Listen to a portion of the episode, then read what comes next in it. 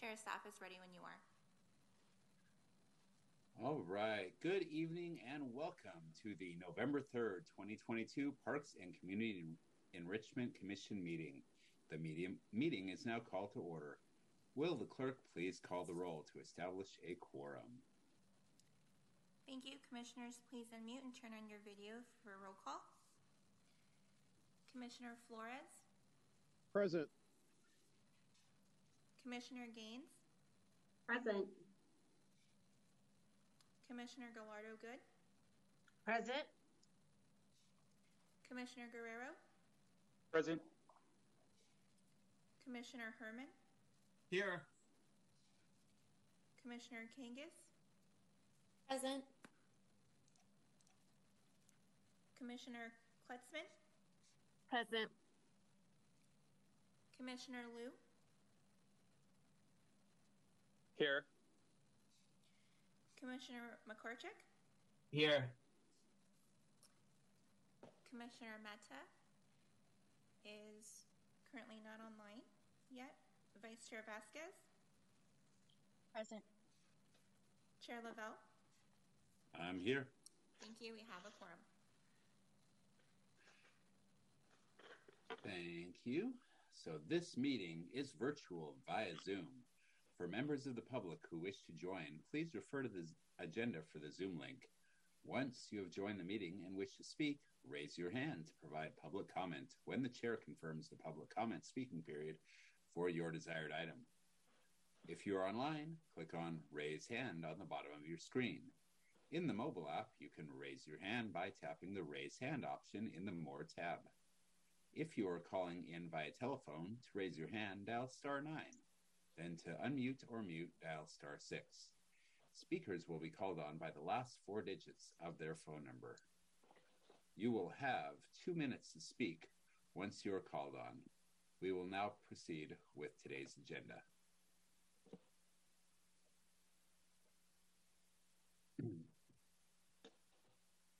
Please rise for the opening acknowledgments in honor of Sacramento's indigenous people and tribal lands. To the original people of this land, the Nisenan people, the southern Maidu, Valley, and Plains Miwok, Patwin Wintun peoples, and the people of the Wilton Rancheria, Sacramento's only federally recognized tribe. May we acknowledge and honor the native people who came before us and still walk beside us today on these ancestral lands by choosing to gather together today in the active practice of acknowledgement and appreciation for Sacramento's Indigenous peoples' history, contributions, and lives. Thank you. Please remain standing for the Pledge of Allegiance. I pledge allegiance to the flag of the United States of America and to the Republic for which it stands, one nation, under God, indivisible, with liberty and justice for all.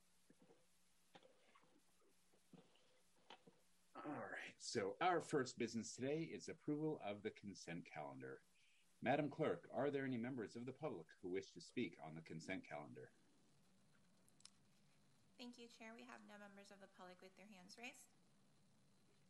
Thank you. Are there any commissioners who wish to speak on this item? Looks like no. Is there a motion and a second for the consent calendar? Motion. Thank I'll you, Commissioner second. Gaines. Thank you, Commissioner McCarchick. Will clerk please call the roll for the vote? Yes, thank you. Commissioner Flores, Aye. Commissioner Gaines, Aye. Commissioner Gallardo Good, Aye. Commissioner Guerrero, Aye. Commissioner Herman, Aye. Commissioner Kangas, Aye. Commissioner Kletzman, Aye. Commissioner Liu, Aye. Commissioner McCorchick, Aye. Commissioner Mehta is currently absent. Vice Chair Vasquez, Aye. Chair Lavelle. Aye. Thank you. Motion passes. Thank you. We will now proceed to the discussion calendar. Item two is the Youth Workforce Development Program updates. Is there a staff presentation? Can't hear you, Monica.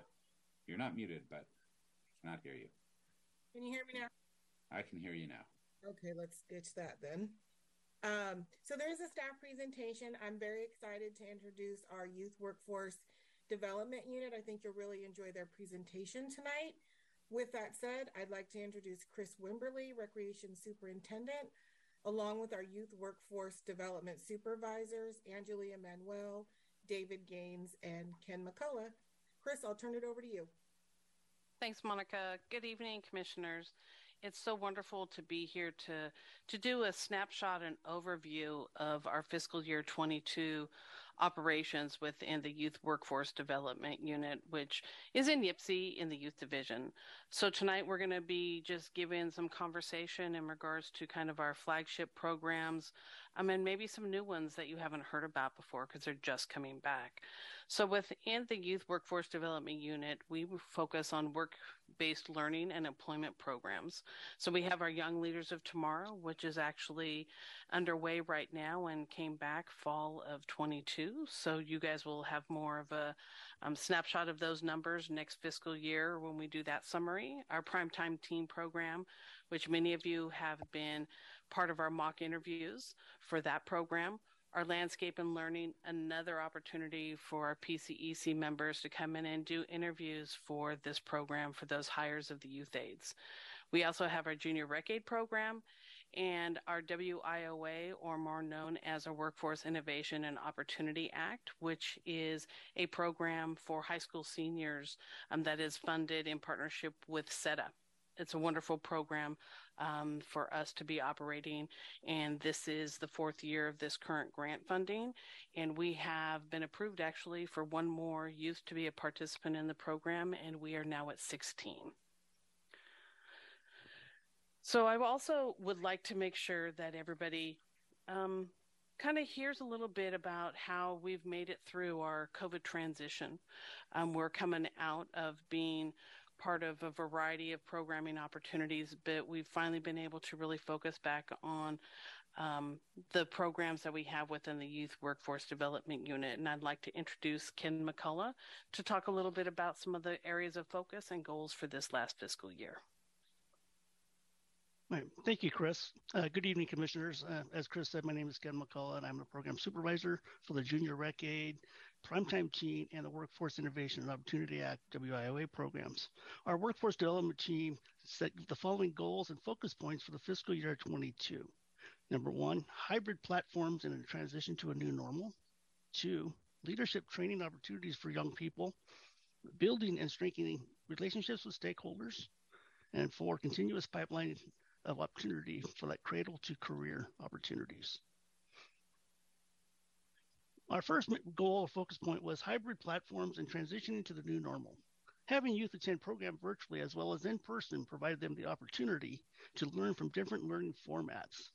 Within our programs, we also provided additional supplies for youth instead of group materials.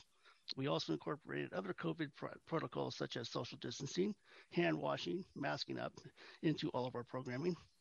And also, as we move into the post COVID time, and the new normal. We are still utilizing the social media platforms, Facebook, Instagram, to promote, recruit, and highlight our programs.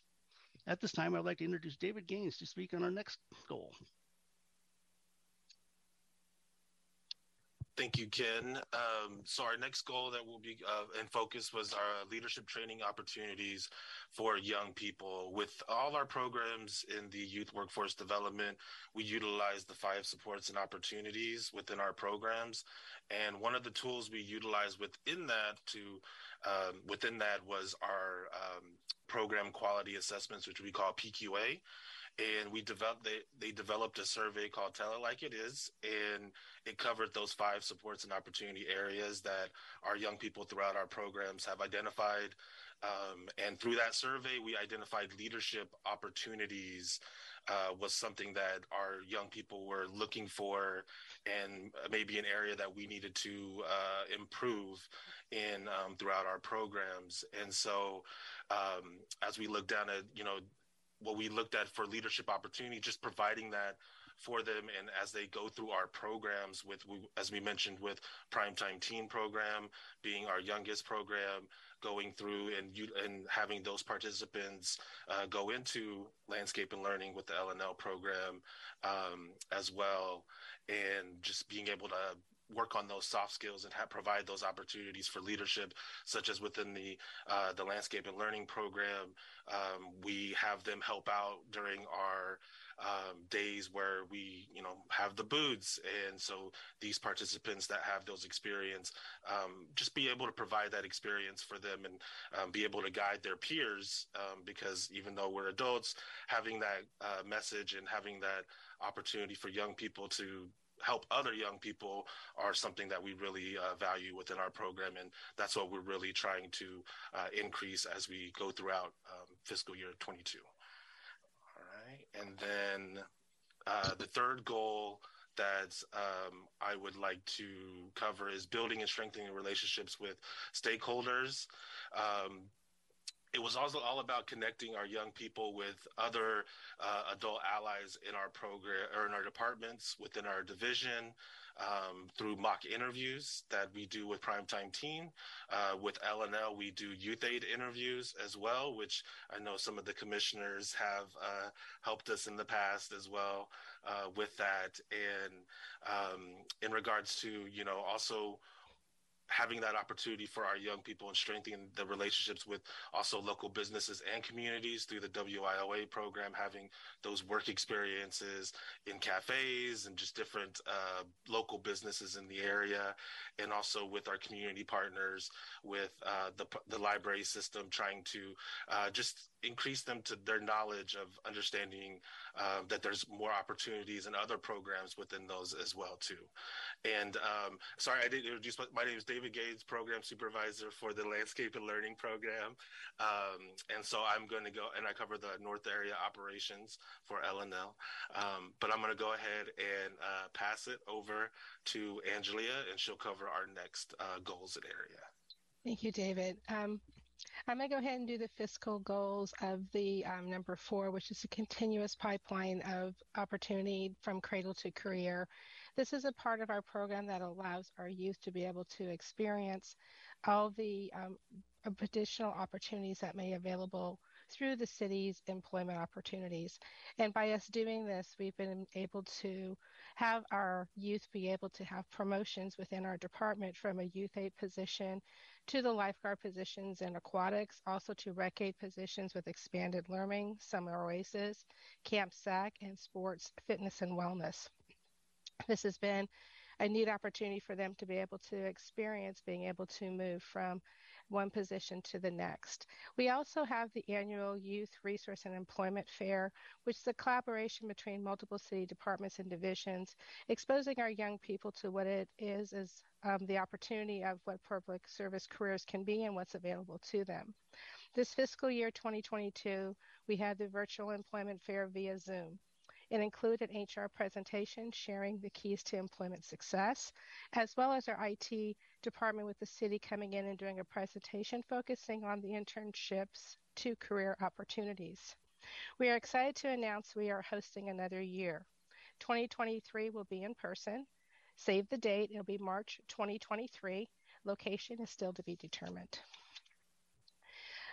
The next thing I'd like to go ahead and share with you is a snapshot of the fiscal year 2022 with our Youth Workforce Development Unit programs. Primetime Teen main, maintained being a virtually connected program due to the COVID. It's a six week program offering workforce readiness and skill development.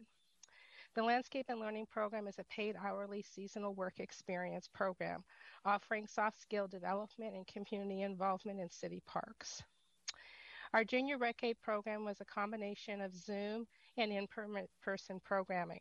It's an eight week program offering engaging activities designed to enhance the soft skill development of our participants. Our WIOA, also known as the Workforce Innovation and Opportunities Act, is a strength based program.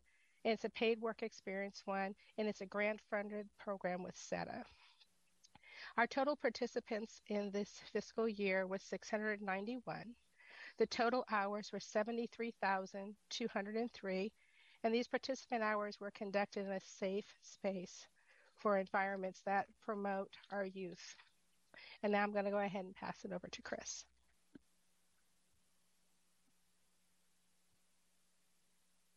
So for this fiscal year, you can see Angelia had mentioned that we have 691 young people that participated either through our stipend based programs or through our employment programs. So we have 691 young people between the ages of 13 and 18 earning a whopping and this is this is cash in hand. This is money in their pockets either from stipend based or hourly programs. $960,885 for these young people this is an opportunity of a lifetime. And as Angelia mentioned, we have cradle to career opportunities for many of our young people as we are seeing young people going from one program to another, not just in the youth division, but also within community enrichment. So we're excited to talk more about the Primetime Teen Program, LNL, the Junior Rec program, and WIOA anytime we get that opportunity. So as we transition into fiscal year 23, we have a new program that has come back, as I believe I mentioned it in the beginning, our Young Leaders of Tomorrow program, which is a stipend based program. And at the conclusion of the program, when the participants have completed the requirements of the program, they receive a $350 stipend along with a, um, a, certificate of completion. We're excited to finally have been able to bring that back um, due to some of our staffing challenges in our prior fiscal year. We were unable to do a focus on this program, but it is back um, and up and running. Primetime Teen is still going strong, Landscape and Learning, Junior Rec Aid, and WIOA. Next year, we will have even stronger investments within our young people, as you guys may be aware um, our minimum wage is increasing up to 1550 so we will have an increase in the investments we have in young people we also have been able to look at some industry standards for um, our stipend based program and increase the stipends for our primetime teen program to $500 compared to what was the prior $350 as on the prior slide. So we're really excited that we have these opportunities for young people. We're, we're really wanting to make sure that we're getting um, quality programs out there. Staff talked about PQA. Um, I want to acknowledge that this staff that is part of this unit supervisors, coordinators, crew leaders, youth aides, and our program participants are so completely committed to being part of the programs as youth practitioners and adult allies. I am so proud to be part of this unit and making sure that we move um, our agenda forward and making a safe space for young people to participate. I want to thank our supervisors that are here tonight, Angelina David and Ken, um, and also recognize the fact that these team members have continued to be recognized through the YPCE Employee Appreciation uh, Recognition Program, and I believe that we're going to continue to see um, our young people rising to the top and also getting some additional recognition for the work in which they do. So this concludes tonight's presentation. Um, we are more than happy to answer any questions that you may have. Thank you.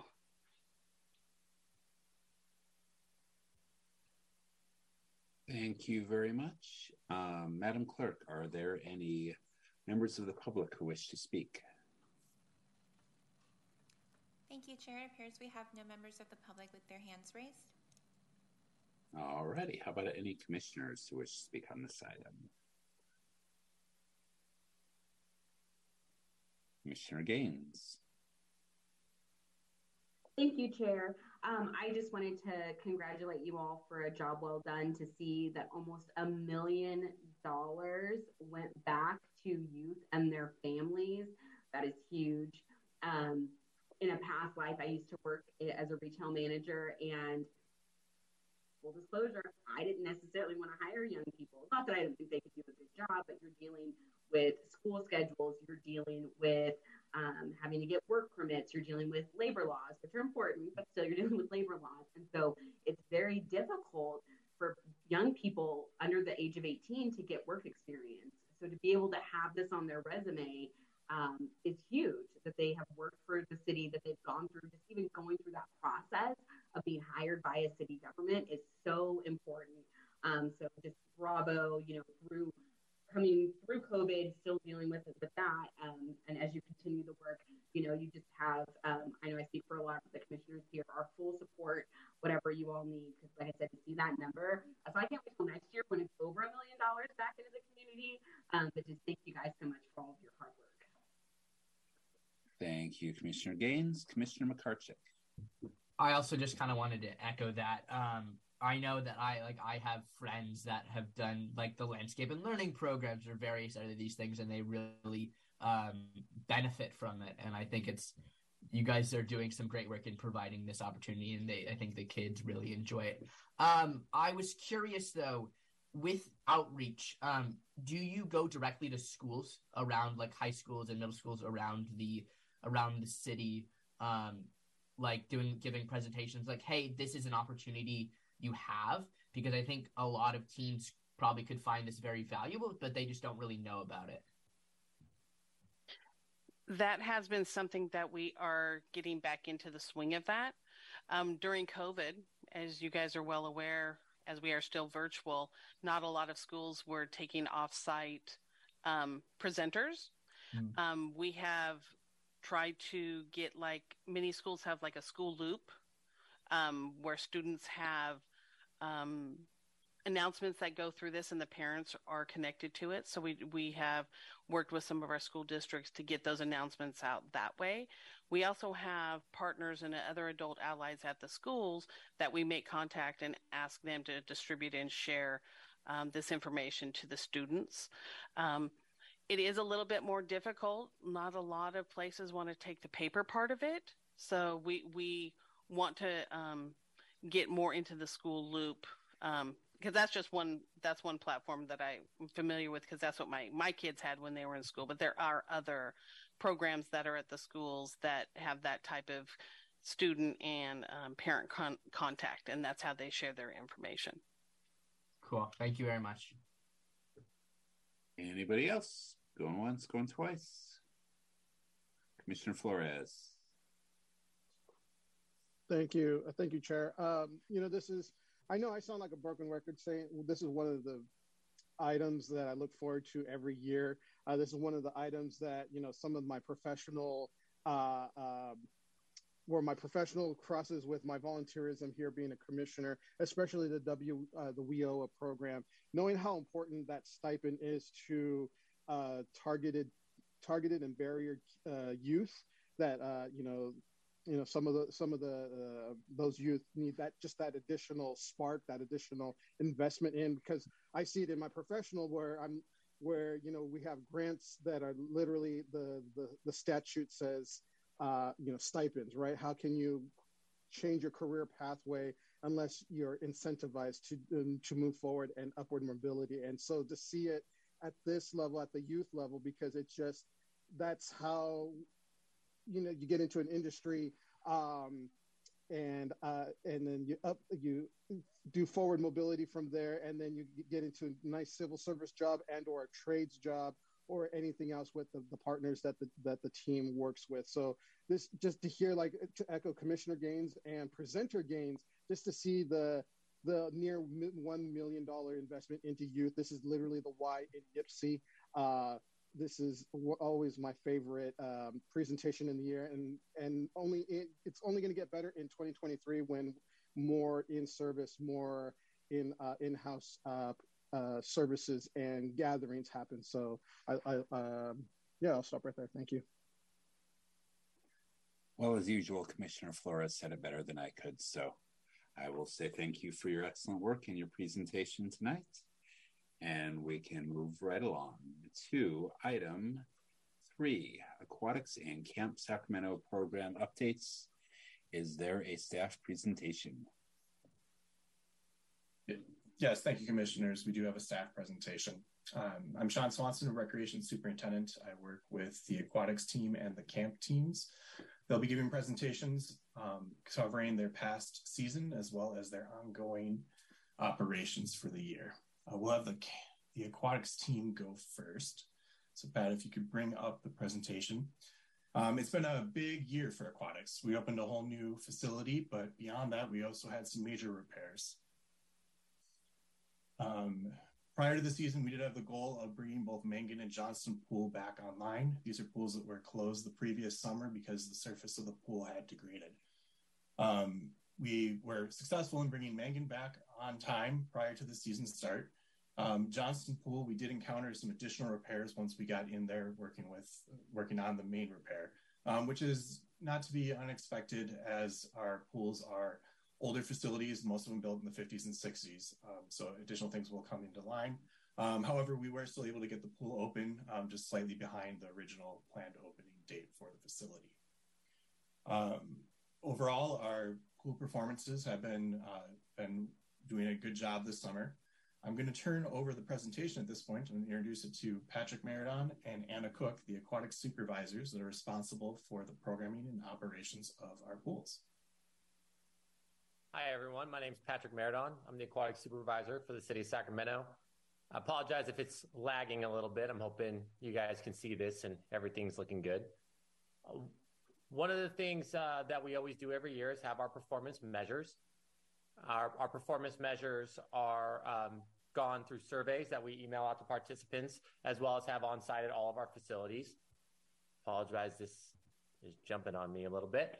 Um, with those uh, performance measures, uh, they're all on a scale of one to five. And as you can see in all of our categories, we scored above a four, which is really exciting. Um, this is pretty typical for us. We do have really great operations every year. Um, the one that I know we really take the most pride in is our aquatic safety. And having this year having a 4.5 rating um, was really exciting because in aquatics, safety is always number one. This is a map of all of our facilities. Um, this year, um, there was a national lifeguard shortage. Uh, it was probably on the news, both national news and local news. Um, and knowing that coming in, we decided to really make sure that we are focused on increasing our recruitment efforts. Um, we went into 22 different in person recruitment events, six virtual events, uh, including the Youth Resource Fair. Um, we went to job fairs uh, for multiple school districts. Um, we were out at Inderkum High School with our new North Natomas facility, um, actually having staff handing out flyers or recruitment flyers to parents while they're waiting in the pickup line. Uh, it really was a big focus to make sure that we could be able to have enough staff for the summer. Um, we also conducted the most lifeguard certifications classes that we've ever offered here in the city. Um, there were a couple little challenges, the extended hiring process um, as well as um, because of some of these different challenges, uh, we decided to uh, phase open the pools and programs, as you probably noticed on some of our schedules. So we created a modified schedule, but despite those challenges, national lifeguard shortage, uh, we were still really excited to be able to operate all 17 of our uh, aquatic facilities this year. Another really big accomplishment for us is we were recognized by uh, the American Red Cross as one of California's top training providers. Uh, there was only one of five organizations in the Northern California region um, that trained, uh, and we ended up training over and certifying over 200 youth uh, aged 15 to 24. So that's why we were recognized just with our efforts. So this was really exciting for our team because we did put a lot of effort into um, training and recruitment this year. Now we're going to kind of go over the numbers. Uh, we did a four-year trend it's kind of fun to see that uh, you're coming out of 2020 and now into 2022. We can see the nice uphill trend coming out of COVID and those effects. Um, these are our recreation swim numbers. So our total participation for recreation swim programming. Um, this year we had over 107,000 people attend our rec swim across all of our facilities. Um, a large part of it was the opening of North Natomas, uh, but in general, we can see a really great tw- trend upward, including 2019, where a lot of our program um, in 2019, you'll see this trend that that was a really uh, great year for aquatics then, hitting some highs, and we're starting to exceed those coming out of the pandemic. So we're really excited to see that as well. This is our wading pools. Uh, our wading pool attendance is a little bit of an increase. We went from 7,200 to 7,900 visits. Um, so we're going to continue to see hopefully some more trend in the upward direction for that. And with that, um, I'm going to turn it over to our other aquatic supervisor, Anna, and she's going to continue on with some of our swim lesson and other types of program trends. Thanks, Pat. Again, my name is Anna Cook. I am the other aquatics supervisor here with the City of Sacramento. Um, this year for swim lessons, we had our largest year on record with the City of Sacramento um, in terms of participation. Um, over 2,800 swim lesson participants came through our program this year. That's a 27% increase in swim lessons from last year.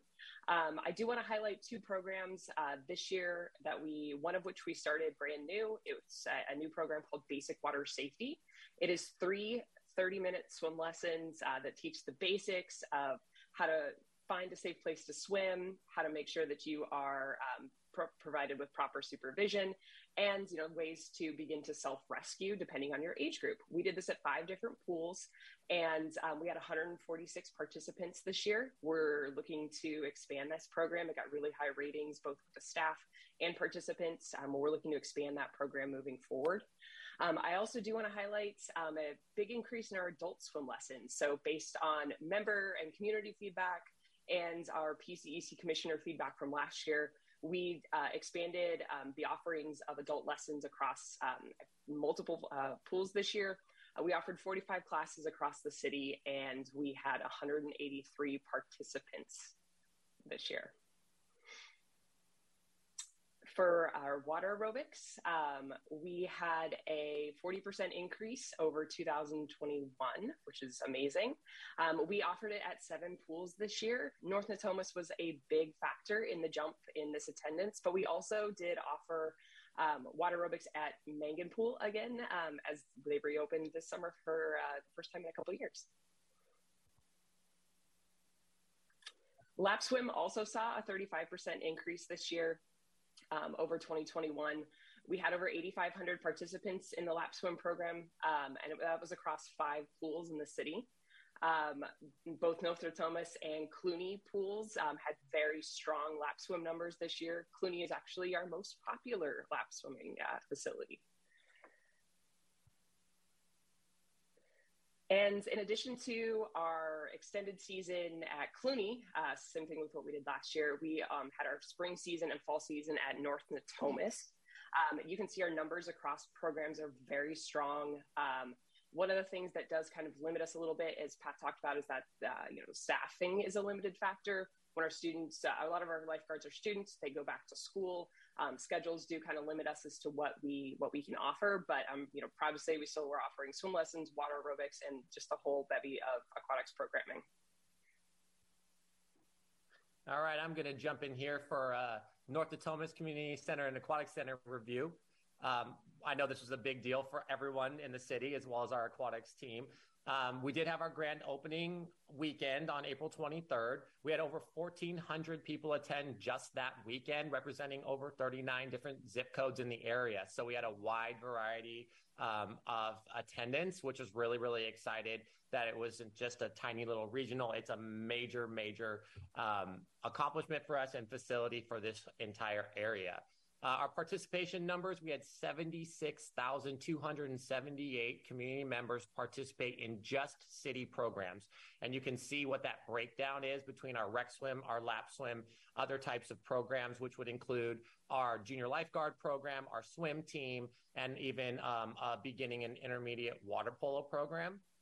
Um, when it comes to programming, we did did some, we did do some pre work with outreach with the youth commission and council offices, and it's going to touch base on a couple surveys that we did uh, to try to help with um, some of our programming options. But within that seventy six thousand two hundred seventy eight, um, for city program participation. That does not include uh, the wide variety of user groups that do um, use that facility. That we have a joint use agreement with North, uh, excuse me, with the Natomas Unified School District, uh, where their water polo team, so they're both their men's and women's water polo as well as their swim teams, uh, utilize that's our 50 meter site for practices and games. Uh, DART is our competitive youth swim team uh, who held a large scale Bill Rose Classic uh, swim meet at the facility in July. Um, they have a large swim team that's utilizing our pool um, year round. Sacramento Master Swim and Sacramento is, or Sacramento Master Swim is our adult swim team um, that utilizes our facility. Sacramento Synchronized Swimming is youth synchronized swimming, and Confluence Water Polo Club is a youth water polo organization. So those are user groups that either rent space or utilize space um, through um, instructor led programs with us. Um, so we're really seeing a lot of use at this facility from a lot of different areas, and a lot of that feedback has been based off of um, some of those findings and feedback that we've gotten from Youth Commission, other um, other organizations as well. So, as Pat just talked about, uh, prior to the opening of North Natomas, we worked with the SAC Youth Commission, various council districts, um, to format a programming and accessibility survey for North Natomas. One of the questions that we did ask um, was Will access to transportation limit your ability to participate in programs at the facility?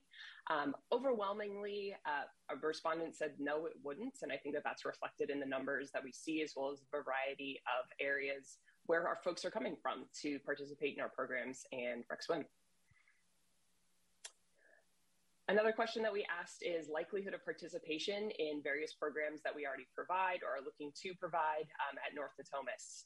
On the right-hand side of that graph, you can see kind of the, the lighter blue and the yellows. That indicates very likely or likely to participate in a program we took this feedback and really prioritized a lot of uh, the, the, programs that people were more interested in participating in.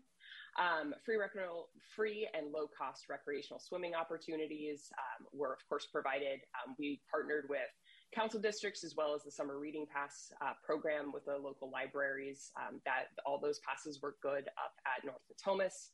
Um, we did community and special events. Pat will talk, talk about that in a little bit and we are looking to expand that program as well. Um, our health and fitness classes and um, youth events and learn to swim lesson uh, lessons we already talked about, but those have been wildly popular at North Natomas uh, also.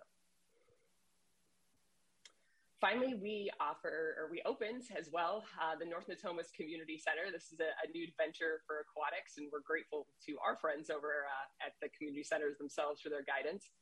Um, it's been, we opened on April 23rd. Our first event was uh, the NP3 prom. So, North Natomas, uh, one of the, the, high schools up in North Natomas.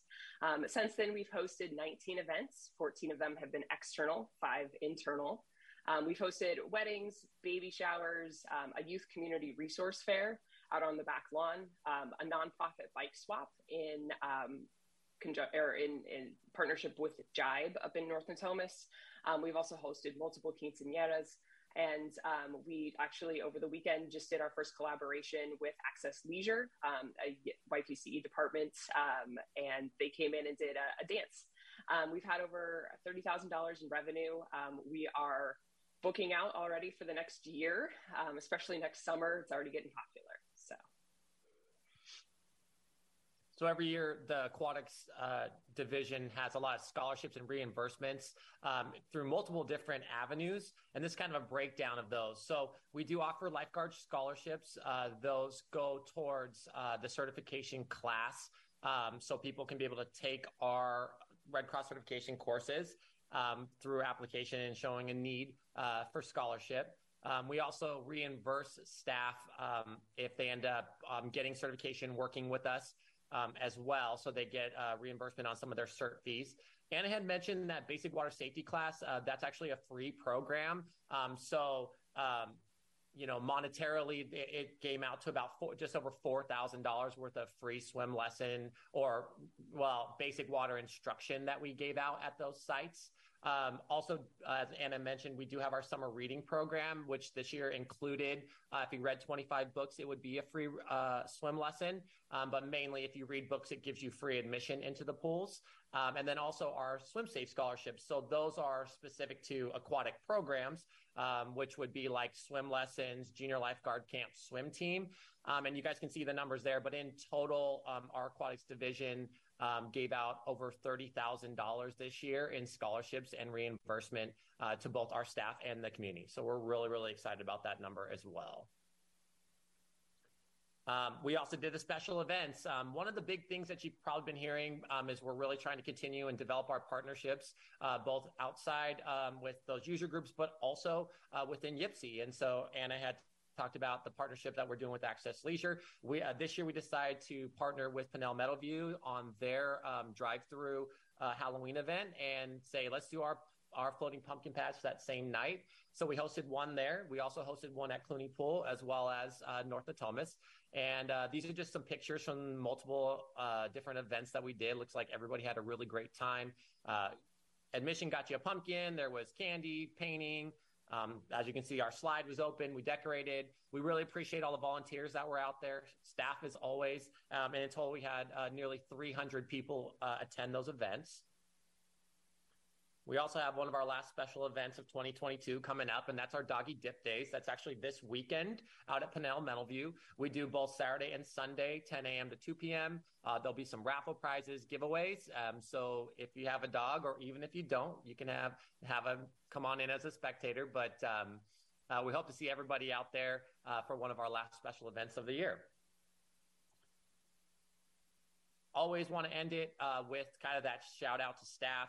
Um, and we obviously cannot be able to provide the services, operate our facilities without all the amazing part time and full time staff. Uh, but I think I know everyone can say here, without especially these part time staff that are in the water teaching swim lessons. I mean, the North Natomas um, front office team, what they had to go in and launching a new facility, our lifeguards, our pool managers, they were just absolutely fantastic this summer. And I just wanted to make sure that we took a moment in this um, uh, excuse me, in this presentation to to give them their time and their shout out and say thank you to all their hard work. And with that, that is the end of our presentation. And as always, open up to any questions. Thank you so much, Madam Clerk. Is there anyone from the public who wishes to speak? Chair, we have no members of the public with their hands raised. All righty. Well, Commissioner Mehta was on the ball, so I don't even need to ask the question. Go for I it. don't have a question, uh, but I do have a comment. Thank you, Anna. Thank you, Patrick. I know the facility is amazing, but what I've heard from the community, the Equisize uh, classes, they are doing really, really good. They really love it and they don't want to stop it. They wanted to keep continuing. So if we can continue that, that'll be really, really great. And you mentioned about all the events that happen. One event that is missing is we had a very big Punjabi women festival here. That is not mentioned. That was one of the biggest cultural festivals that happens in Natomas, and this time it was an aquatics facility. And there were around 500,000 people who attended, the women and the kids. There were a lot of stalls and everything. It was really, really good. So thank you so much. Thank you. Thank you, Commissioner Mehta. Commissioner or Vice Vice Chair, excuse me, Vasquez. Thank you. Um, that was really exciting to see not only um, the Natomas Aquatic Center open, but also to um, give out so many scholarships throughout the summer, all of our locations to make sure that we had people who could access it. Over $30,000 worth of scholarship. I think that's really uh, commendable and amazing. Um, so good job, team. Good job to everyone who staffed this and dreamed this up and made it happen. Um, congratulations on the award for training so many people. Um, I think it was youth, right? Over 200 youth. Good job. Thank you to everyone for all of your hard work over the summer and through the fall. Good job. Thank you, Vice Chair Vasquez. Commissioner Kangas. Just wanting to echo that. Um, you guys have done such an amazing job, and I really appreciate that you used surveys to collect data and figure out what programs or what types of activities people really are engaging with to figure out how to allocate funding toward those programs. So, thank you for doing that. Thank you, Commissioner McCarchick. Um, I just firstly want to like commend y'all for like really getting those numbers up in 22, like 2020, like this year, especially from 2019. Like they were almost in all the categories you guys mentioned. Like that was, it was bigger than 2019. Like that is very impressive. Like kudos to the aquatic department. Very, um, very good. Um, and I could probably, I was, I can proudly say that I was one of the, uh, lifeguards trained. I actually, I didn't, have the chance to work for the city. I was uh, did it at a summer camp instead, but I was definitely one of those um, lifeguards trained by the city, and I loved it. It was a great experience. So thank you guys for that. Thank you, Commissioner McCarchick. Commissioner Flores.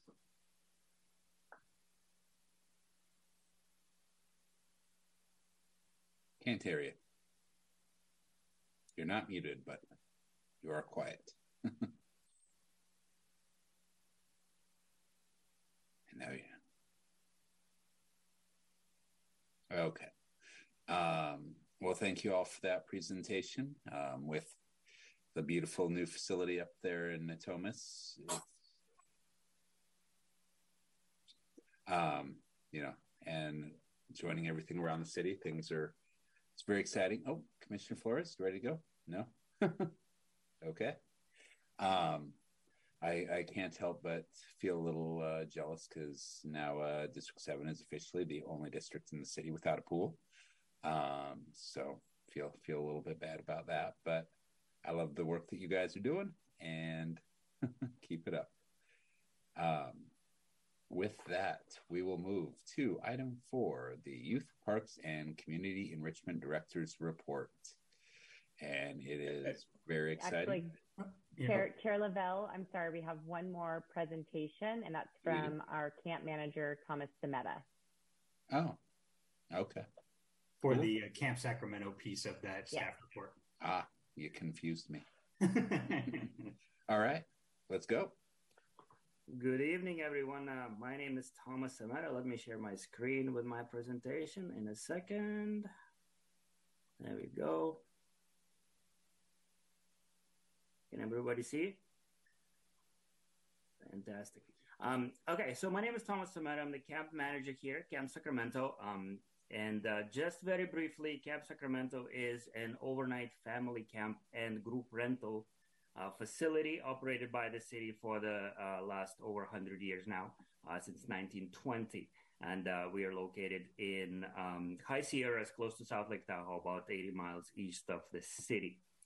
Um, been- we were very happy to to return to what we call, you know, a new normal, I guess, or traditional uh, Camp Sacramento programming this uh, uh, this season. Um, and we really focused on um, on environment and the fragility of the high Sierras, um, especially in the face of the wildfires. Um, as many of you um, might know, uh, Camp Sacramento uh, came to very very close call with Caldor Fire um, last year and was uh, was saved uh, saved by the enormous effort of the fire uh, firefighter crews and such.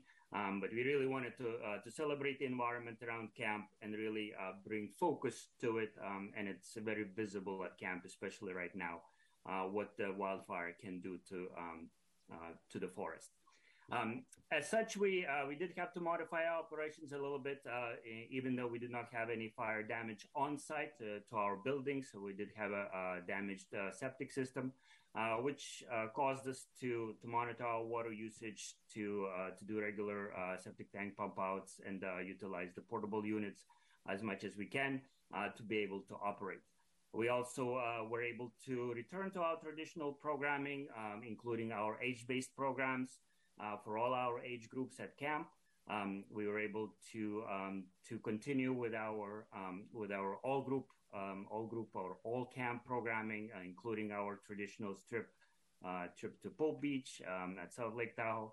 We also added some uh, uh, some new uh, program options for adults, um, especially uh, the the paint and sip program, the candle making programs, and uh, things like that that really uh, engage people uh, to experience camp in many different ways.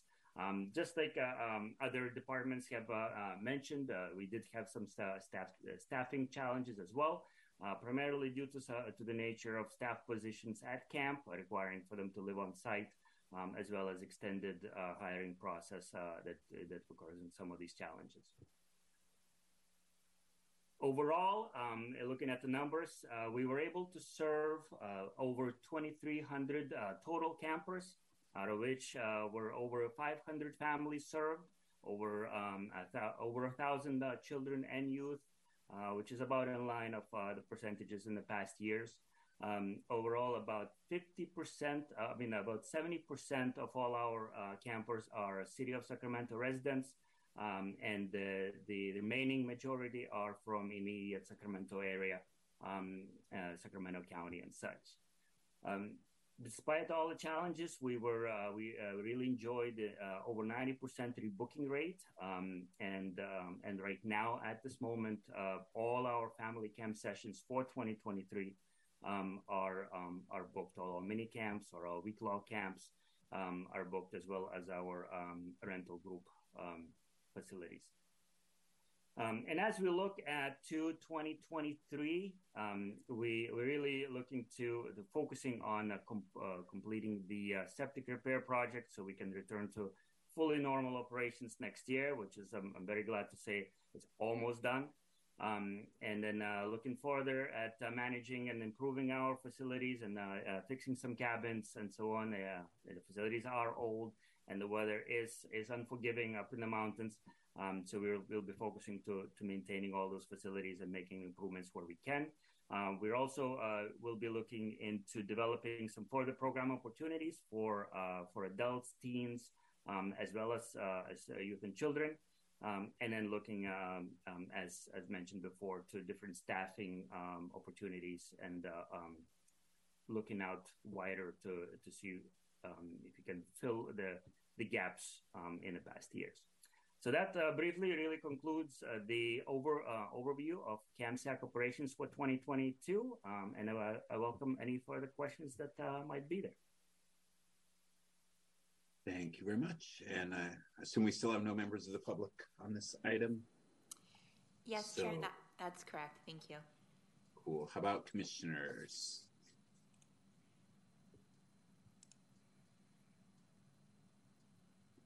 No one's going twice. All right, we'll keep up the good work. And now, now we're ready for item four, the very first uh, Youth Parks and Community Enrichment Director's Report for our new director, Jackie Beecham. Welcome, Jackie. We're excited to have you here. Thank you, Chair Lavelle, um, Vice Chair Vasquez, and our commissioners. To start, I am three weeks um, into my new role here as director.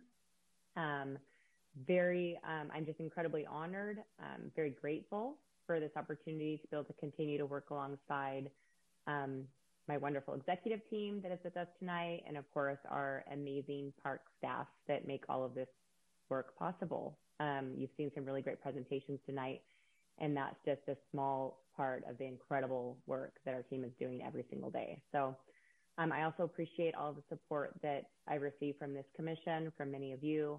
Um, I look forward to um, all the collaborative work and effort um, that we'll continue to do together in serving our community. So um, with that, because I am also going to wear my, my community enrichment division hat tonight, um, I'll share a quick update on some of the other programs that you didn't have a chance to hear from in the community enrichment division. Our community centers team, um, many of you had an opportunity to participate in some of the Halloween and fall events that we've been hosting over the last month. They've been very successful. So far, we've had over a thousand families attending um, some of our drive-through events and festivals at some of our community centers. There are plenty more um, holiday and winter events that will be scheduled for November and December. Um, we, I shared last month with you a new event that we're hosting at several centers called Kids Night Out. Uh, we will be hosting another one at Coloma Community Center coming up in December. Again, that program is for youth ages 3 to 12 to enjoy an evening of crafts and holiday fun. And then parents and caregivers can also enjoy a night out of their own. Hagginwood Community Center will be hosting a harvest festival coming up the weekend of Veterans Day. Um, so happy to share information about that as well.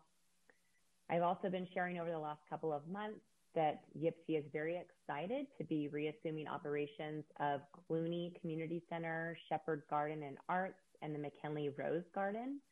Um, that will begin on December 1st. Our team has been working very closely with uh, Friends of East Sacramento, who's been operating those spaces for the last several years. We are now accepting rental applications for that space for rentals beginning in 2023. We also just launched a survey um, to seek input from the community on programming opportunities for the Clunie Center. The survey is scheduled to close on December 9th. Uh, we just kicked it off. It is available on our website. We've also shared the survey with contacts through ActiveNet for our registration system. We've had an opportunity to share the survey at recent events that we've been hosting at Clunie Pool and also the library who shares space in Clunie Center. Um, and I will actually follow up with an email tonight to share with all of you commissioners. So if you have an opportunity to spread it far and wide, we'd really appreciate your support in getting that survey out. Our Access Leisure team is continuing very successfully with their latest program called the Hangout. Um, the program that we started at Belle Cooledge Community Center for teens and young adults with disabilities. Um, we are excited. Right now, it's taking place just one day a week, but we will be expanding that program to multiple days a week. Um, so stay tuned for that. We're also bringing back yoga classes offered by Access Leisure and Adaptive Sports, um, and that is for individuals of all abilities. So excited to continue to offer these sort of inclusion opportunities for our families, for our youth and families. Um, we will also be hosting an Access Leisure a Thanksgiving social um, and bingo. That's going to happen in November this month um, for adults with developmental and intellectual disabilities. Our annual Wheelchair Giants softball tournament is coming up this Saturday at River Cats Independence Field. Um, and we are hoping to support our team in traveling to compete in this year's World Series. So if you are available, come on out and, and join us at River Cats Independence Field. And we're also excited to continue our partnership with Sac State um, in a transition program where we're doing a meet and greet event for transition age students with disabilities to help them, um, you know, learn about what's happening in the community and other opportunities for themselves. To wrap it up with older adults, we are so excited um, to share that Triple R was selected for a um, $350,000 grant um, as a model program to try different dementia care methods in the community based setting. Um, I believe we're one of the top seven um, programs that's recognized statewide. So it's a huge achievement for, for our team. Um, the Triple R admin staff will be participating in what the state is calling a learning laboratory, and they'll really use our current Triple R program as a sort of um, model program in determining what the best practices are for dementia care.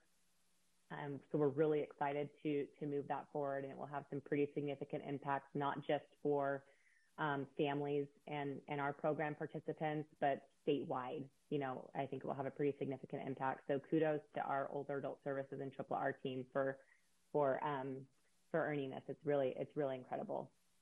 And then lastly, in older adult services, uh, we're excited to move forward with our Tech Connections Lab. Um, Senior Center received some funding um, to to move forward with the creation of a new mobile computer lab for older adults. I shared a little bit about this last month as well. We're going to offer some of our traditional classes um, like we have been, including you know Microsoft Word, Excel, but we're also going to have hours available similar to what you might see um, like at the Apple Store. You know, if you were go to the to the Genius Bar and schedule an appointment there, we're going to have staff available to assist our older adults in setting up their their mobile phones or iPads um, to meet whatever their specific in, or individual needs are. Um, help them learn how to use different apps like Zoom, Uber, Lyft, DoorDash. Um, you know, the intent is to really help our older adults um, learn about internet safety, but also give them the tools that they need to safely stay in touch and communication with their families, order groceries, you know, arrange transportation, um, and just have some of those um, resources more readily available at their fingertips. And with that, I will kick it over to Shannon Brown, our Assistant Director. Thank you. Uh, good evening, everybody. I'll give you a brief highlight of the Ranger activities for uh, this past month. Very, um, very brief, but still good information. The total calls for service in 2022 were 388 calls for service. Compared to 21, we had 412 calls for service. Uh, three arrests this month with uh, 12 citations. We assisted with supporting seven different special events, totaling 12 hours of time um, that was additionally spent. Uh, Rangers continue to assist with um, camp cleanups and are really focusing on um, a lot of training right now. So um, they've been um, busy just working with uh, our police department who collaborate and allow us to work um, cooperatively on a lot of uh, cross training. And that is what I have for highlights. And I would like to pass it over to Raymond Constantino from the planning department. Thank you. Good evening. Thanks, Shannon. Good evening, commissioners. Um, my name is Raymond Constantino, Park Planning, Park Development Manager. At the end of every um, quarter, park planning and Development Services reports on our total park construction projects for the first quarter fiscal year 22 23, which is July, August, and September of this year. We completed five park development projects totaling 762,000 uh, worth in capital improvement dollars. Those projects included um, Barandis Picnic Picnic uh, Barandis Park Picnic Improvements, and this is Council District 4, Regency Park Pump Track in Council District 1, Ninos Park Security Cameras in Council District 3, Mae Fong Park Soccer Goals in Council District 6, and, um, and Temple Park uh, Improvements um, in Council District 5. Overall, we currently have 62 active uh, projects, and of that total, 11 are under construction. Total CIP budget for those 68 projects is approximately um, 36 million.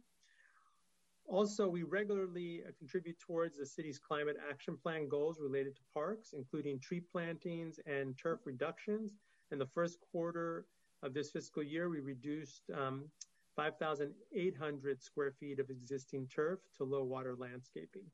Those are the first quarter completed projects. Also, uh, regarding community engagement efforts in the month of December and January, um, we plan on uh, uh, we plan to release a community survey in the Sierra Cur- Sierra Curtis Park neighborhood to assess communities' desire for additional park amenities, including um, uh, soccer fields and dog parks. And so we will be working with the community on a draft survey to be released in the new year. So um, stay tuned there. And then last, as some of you may know that uh, Park Planning Development Services, we've been short staffed um, the past couple of months.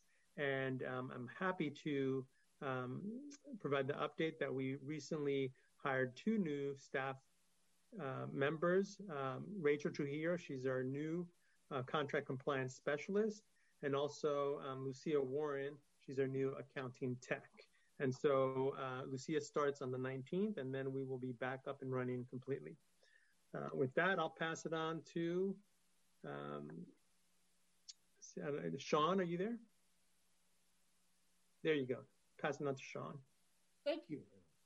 Good evening, commissioners. Um, a little bit busy uh, month uh, for us. Um, we've got some projects completed that we've been working on for quite some time. Um, at Southside Park, we were able to convert over one half of the courts, uh, the tennis courts, uh, and turn that one half into four pickleball courts, which was very positively received by the community there. They've been they've been on us quite some time to get that conversion done, so we finally got it done today. Um, at John Muir uh, Children's Park, we partnered with the Midtown Association, uh, where they had led an effort to beautify the basketball court there. Um, they had added the um, uh, mural uh, painted onto the basketball court, as well as redoing both of the backboards. Um, they hired a professional artist. Um, it's turned out beautiful. Nice project there. Um, at Land Park, we hosted a very large uh, electric uh, equipment demonstration event um, that was attended even by other landscapers in the areas, where we demoed a lot of new electrical equipment, including riding mowers and, and, carts and even the hand tools themselves. Um, also at Land Park, we're just a few days away from finally getting all the sediment removed from the ponds, which will then turn us to our last phase, which is the revitalization of the water circulation uh, amenities there. Um, also at Granite, we finally removed all the K rails from Granite Regional. Um, they're quite unsightly, so we've removed them and we are, again, continuing to beautify uh, Granite Park as well. Uh, lastly, or second to last, uh, we also removed 30 hazardous dead trees um, over the month. So we've been highly active in that. Uh, we had 2,612 volunteer hours uh, versus last year for an incredible number they had last year was 4,000. That would have been very hard to beat, but 2,612 hours is a very positive number. So we were so appreciative of all that volunteer help. And I guess I will pass it off to Monica. Thanks, Sean. Um, good evening once again, uh, members of the commission.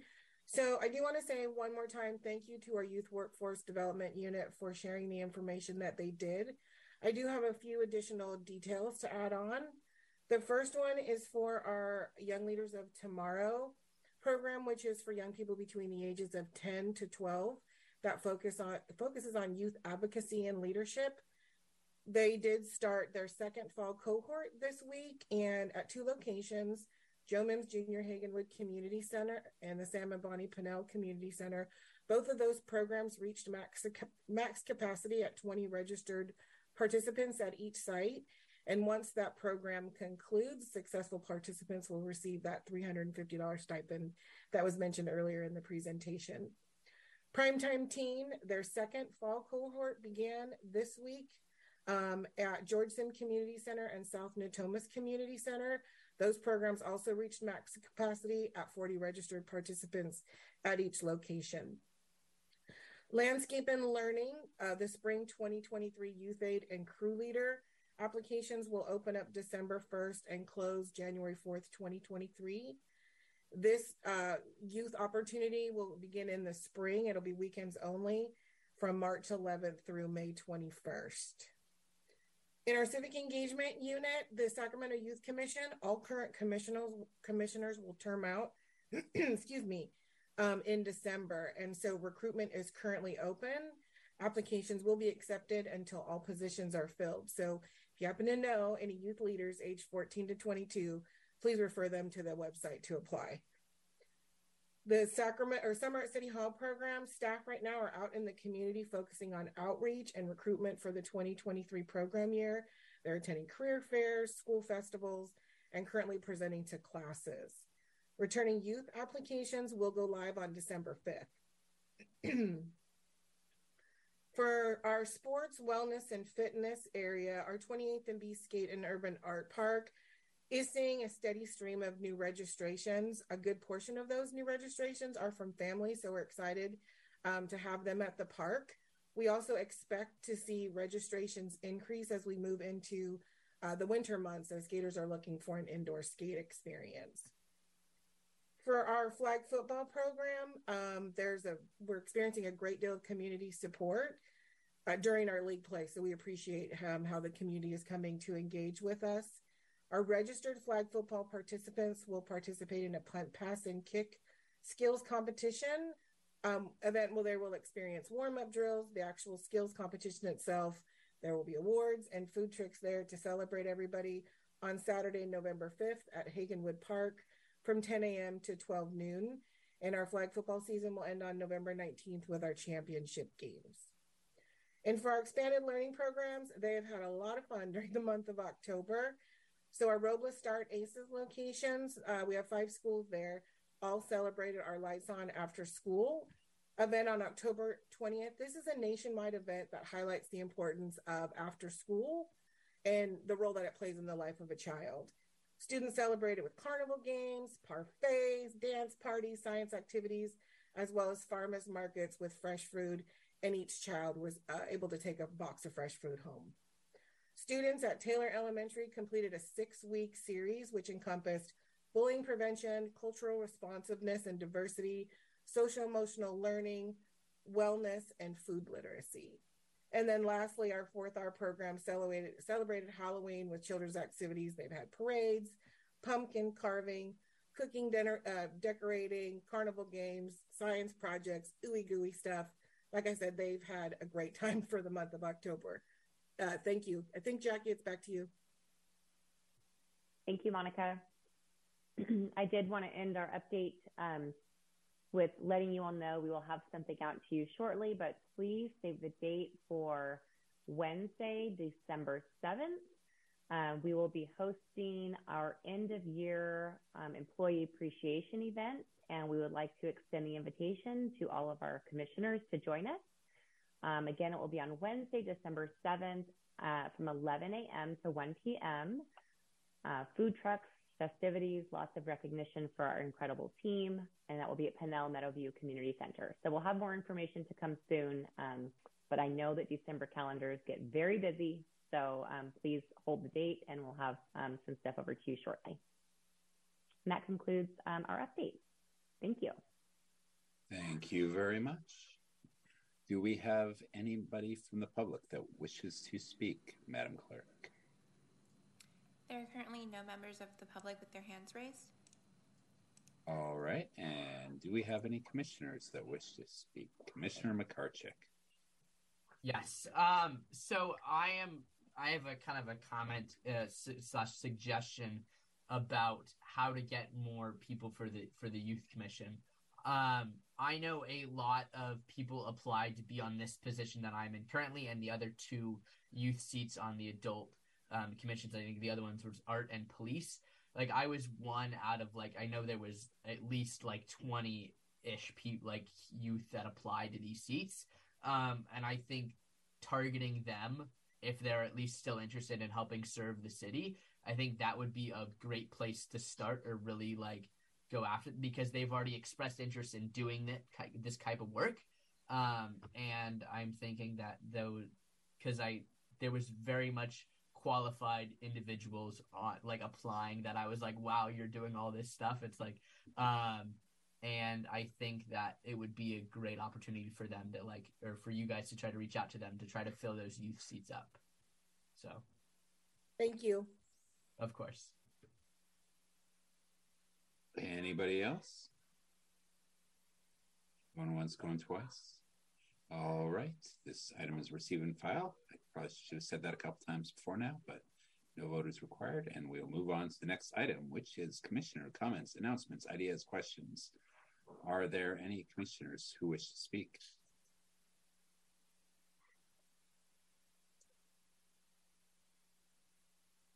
Commissioner Kangas. I just want to um, shout out uh, Esteban on staff because he helped me coordinate a really awesome tree planting at Susan B. Anthony Park with some of our kiddos at the elementary school adjacent. And it was really awesome. The kids had an amazing time, and I just really appreciate all the effort that the staff puts into all of these random requests that they receive from the public, like myself. Yeah, Esteban does great work. I'm glad he's on permanently. Commissioner Gaines. You. Um, so I just wanted to let everyone know if you did not know, November is Native American Heritage Month. Um, so just wanted to make sure you guys were all aware. Um, you know, it's a really important time just to learn more about um, tribal people in general and especially our local tribes. There are 575 federally recognized tribes in the United States and 110 federally recognized tribes just in California, not including all of the um, state recognized and unrecognized tribes. So, very, very diverse community. Um, so, I would just encourage you to take some time this month to uh, just learn about the, the land that you are on. Thank you very much. Anybody else? Alrighty. Um, and last of all, we have public comments for matters not on the agenda. Anyone speak there? Yes, thank you, Chair. We do have um, one hand raised. Our first speaker is Nick Kelso. Nick, welcome. Well, thank you. This is my first time, so bear with me. so, like like they said, Nick Kelso, I'm a nurse who works with California Children's Services but I am a father of two uh, boys who love skateboarding. I love getting them out of the house. Just wanted to review the option of possibly getting skate parks in the area of Arden Arcade, Carmichael, or Sacramento Unincorporated.